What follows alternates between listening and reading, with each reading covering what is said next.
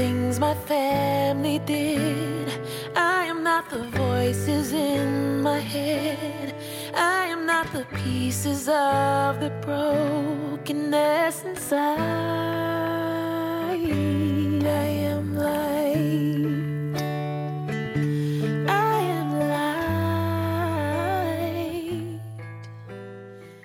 Hello, everyone, and welcome back to the Being Inspired Radio Show. I am Amanda Johnson, your host, and I am continuing what I started in previous episodes, reading my book, Becoming Enough, A Heroine's Journey to the Already Perfect Self, so that you might get a chance to listen to these words that flowed through me and that chose me to be their author and to put them down in paper or to record them in an audio like this.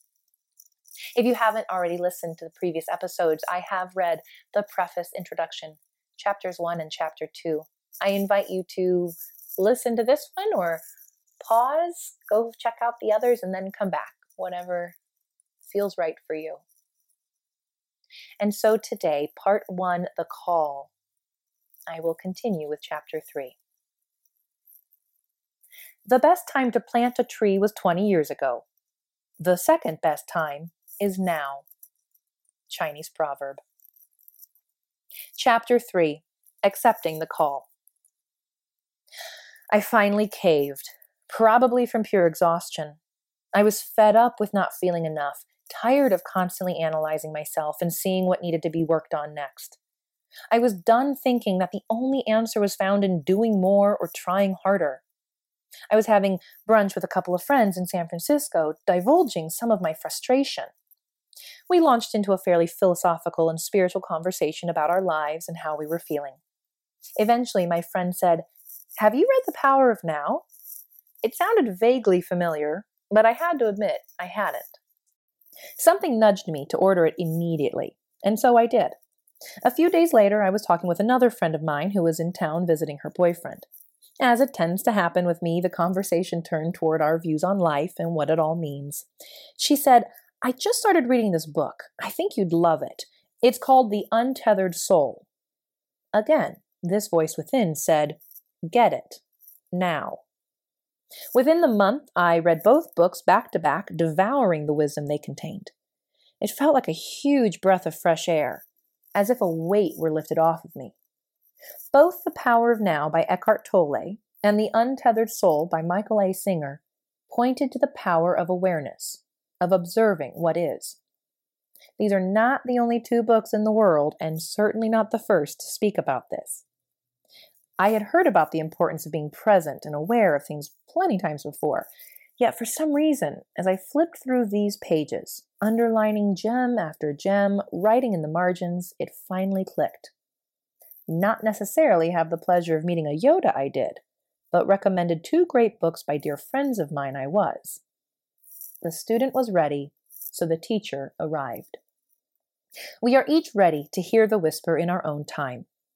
As A Course in Miracles says, you will awaken to your own call, for the call to awake is within you. It may look different or adhere to a different timeline, but we can't escape it. We each will awaken eventually. We each have our own rock bottom, a moment when we are energetically, spiritually, or physically forced to take a look at our life and examine how we are choosing to live. My rock bottom was not as deep as some, but it was deep enough. I may not have been lying in a ditch or overdosing on poisons or in a near-death accident to wake up and accept the call. This is not to suggest that my awakening was better than someone else's.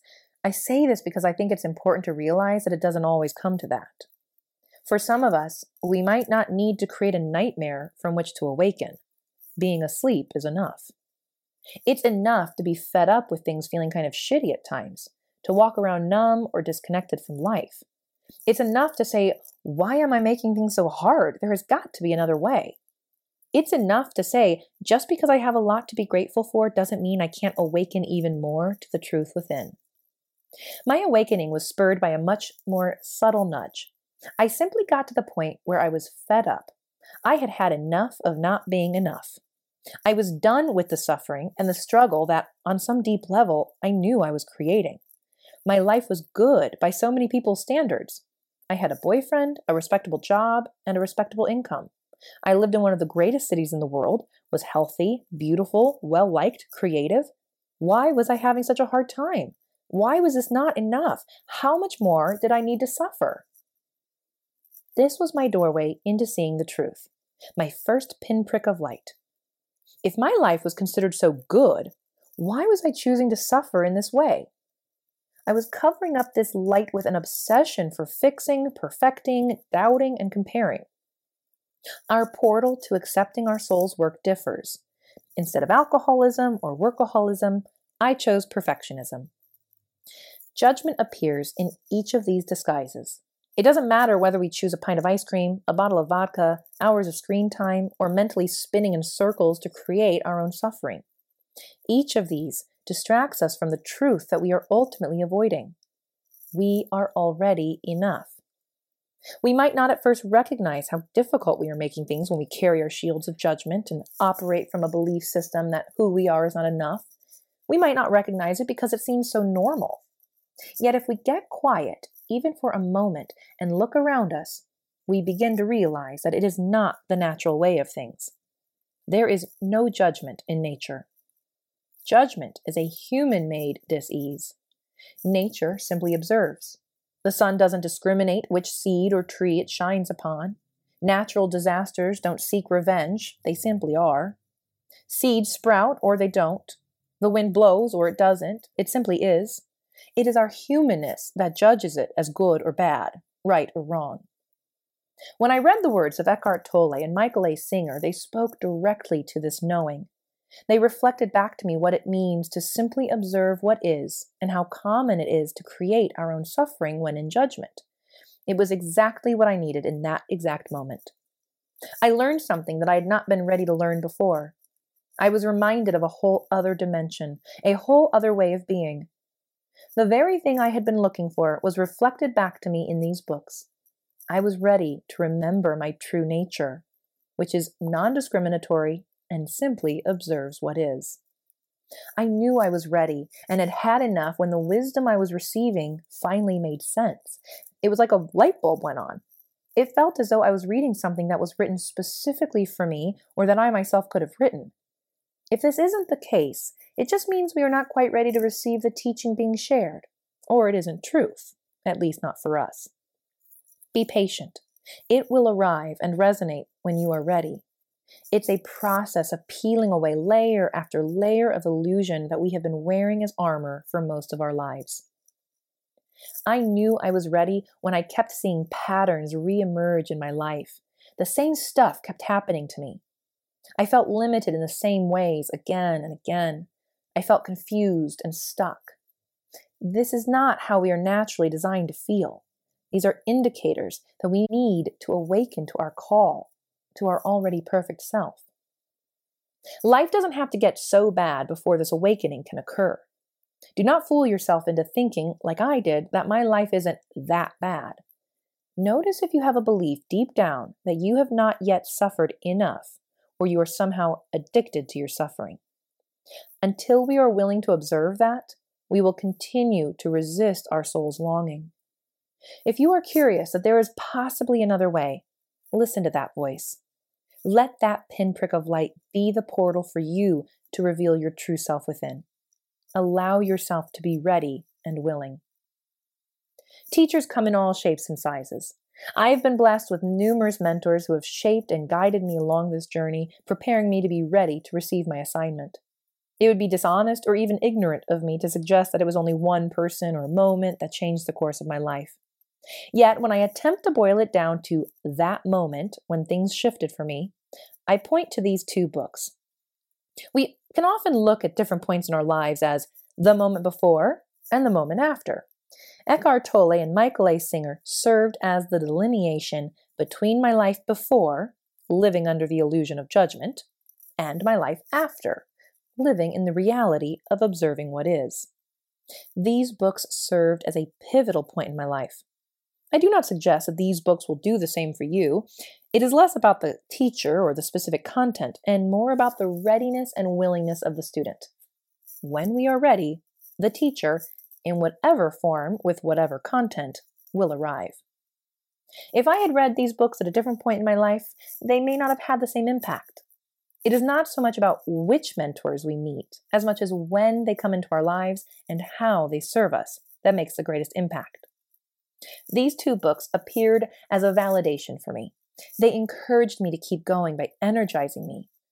While listening to a podcast one day, I heard how aha moments are not intended to be the answer, but rather serve as the energy needed to keep moving forward. This is what these books offered me, a slew of aha moments. Our mentors are not teaching us anything new. They are simply reflecting back to us what we already know as fuel to keep going. As Eckhart Tolle reminds us, the teacher and the student create the teaching. At first, it might not feel like that, but that is what is happening. Even you reading this book, or listening to this book, is not teaching you anything you do not already know within. If something resonates with you, it means you already have some recognition of the truth. I am simply reflecting it back to you. The more you seek out mentors, or the more times these gems of wisdom are reflected back to you, the more aware you will become of the knowing that resides within. We can only receive what we already have.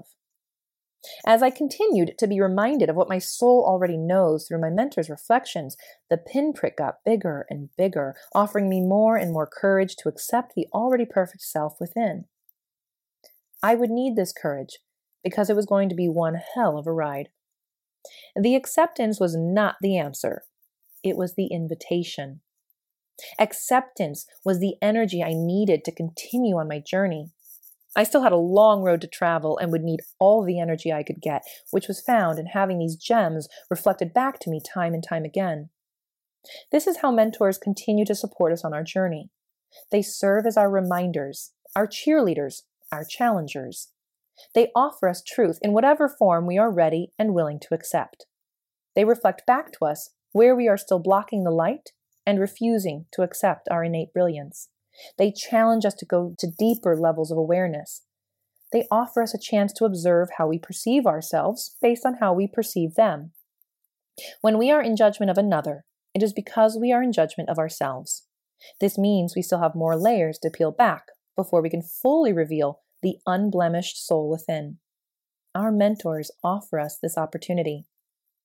After Eckhart Tolle and Michael A. Singer, it was Byron Katie, Marianne Williamson, Wayne Dyer, Gay Hendricks, Thich Nhat Hanh, and numerous others who served as reflections.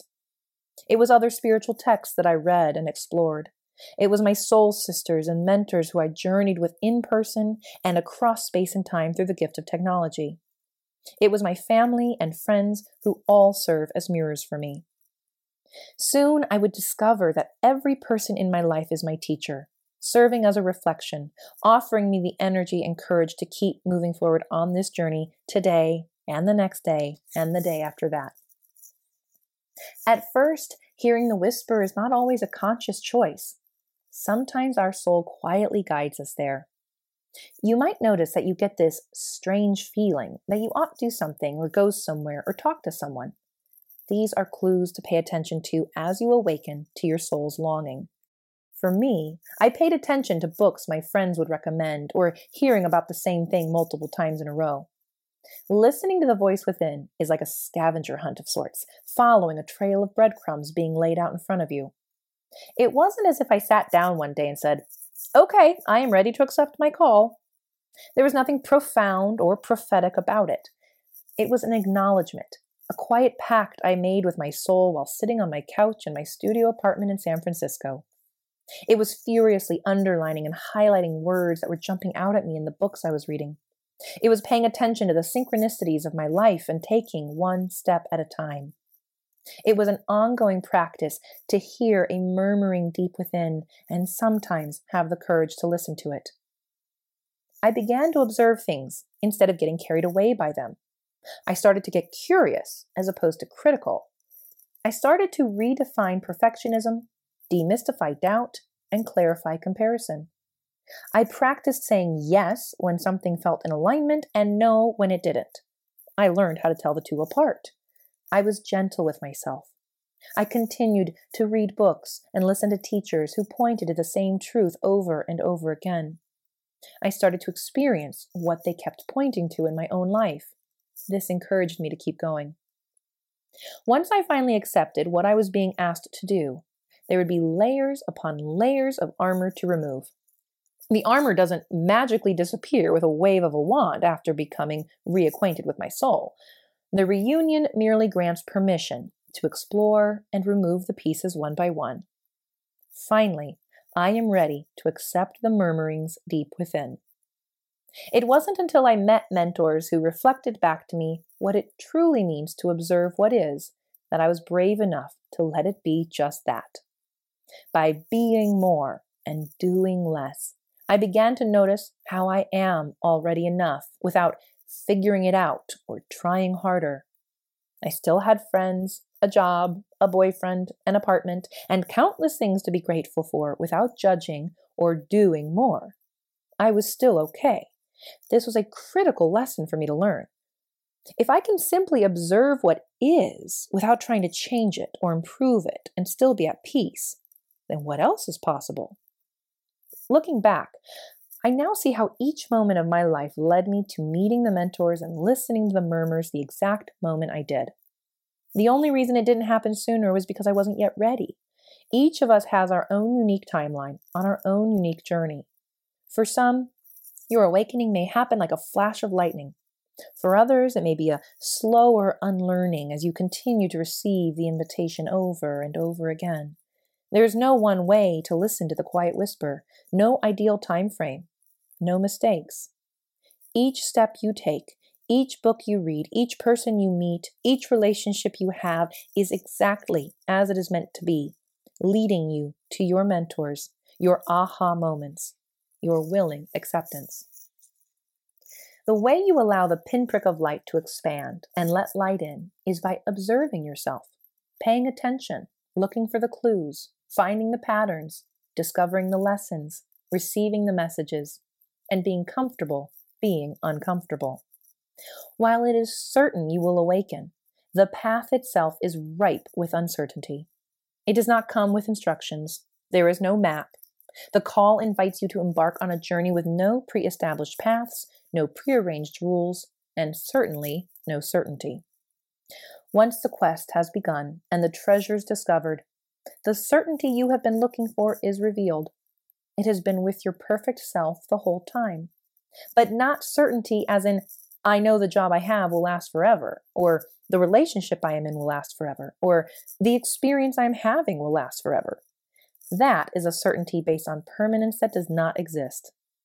The type of certainty that is awaiting you on your journey is a deeper certainty, a knowing with a capital K that you are already perfect and there is nothing you can or cannot do to change that, a certainty that you are tended and always will be. Your soul's calling will start to make itself known in the recurring messages you receive. There are different ways to get curious about your mission. It might be asking, what behaviors or circumstances continue to upset me? What is the thing I most look for outside of myself? What is the thing I most fear being without? Who am I being introduced to? Do they represent something I wish I had? What is that thing? Are you being asked to reveal and accept the goodness you already have within?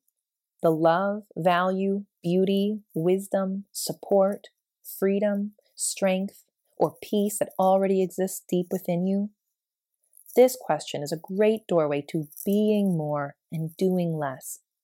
What would happen if instead of doing something to create peace, you simply observe it deep inside and notice how you are still okay when things are chaotic? Or instead of doing something to receive love, you simply observe it deep inside and notice how you are still okay when someone rejects you. There is a reason we hear the same truths over and over again. It's not because we're deaf or dumb or immune to growth. It's because we're being pointed to our life lesson. Even as we heed it, we will continue to learn the same lesson time and time again. It's like a corkscrew. Each new turn being on the same path, just a new depth to explore, a new opportunity to recommit to accepting what is in each and every moment. What I have come to terms with on my journey is there is no wrong answer. All of it is part of my evolution. All of it is for my highest good. I heeded the voice within when I was ready for another way. That simple. When I was ready to end my suffering, reveal the perfection within, and see things as they are and not how I want them or think they should be. This is when I took all that I had learned and opened the door to the next stage of my journey. This is when I crossed over into a new way of being, a special world where I chose to perceive things differently, observe as opposed to judge, and lay down my shields so I could remember I already possessed that for which I am fighting. Accepting the call doesn't happen only once. It happens every day. I recommit to my assignment moment by moment, for it is only in this moment that acceptance can occur. Acceptance is the beginning, not the end. It opens the door to a whole new world. And there you have it, friends. That concludes Chapter three and Part one of Becoming Enough, A Heroine's Journey to the Already Perfect Self. And if you enjoyed what you heard and you'd like to read the text, you can buy it now on Amazon in paperback or Kindle. And keep an eye out for the audio version, which will be coming out sooner than later. In the meantime, you can keep tuning in to the Being Inspired Radio Show, where I will be sharing more chapters from the next two parts of this book. And I hope that you felt it rang true for you. I trust that it touched you in some way. And I appreciate you taking the time to listen to this text that, um, again, selected me to be its creator, its author. And uh, until next time, many blessings.